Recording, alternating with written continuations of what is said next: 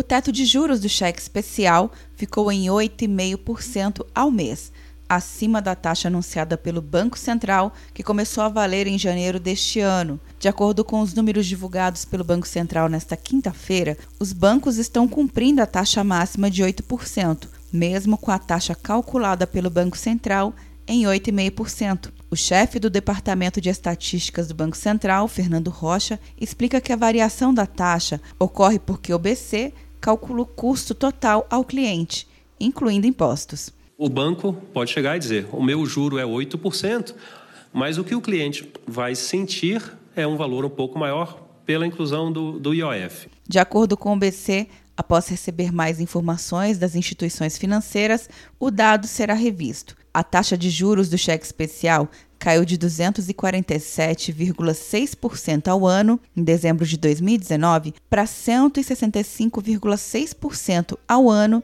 em janeiro de 2020. Os juros são cobrados de clientes que utilizam seu limite de crédito, pré-aprovado pelas instituições financeiras. Quer um ano sem mensalidade para passar direto em pedágios e estacionamentos? Peça a Veloy agora e dê tchau para as filas. Você ativa a tag, adiciona veículos, controla tudo pelo aplicativo e não paga mensalidade por um ano. Por tempo limitado. Não perca. Veloy. Piscou, passou. De Brasília, Luciana Castro.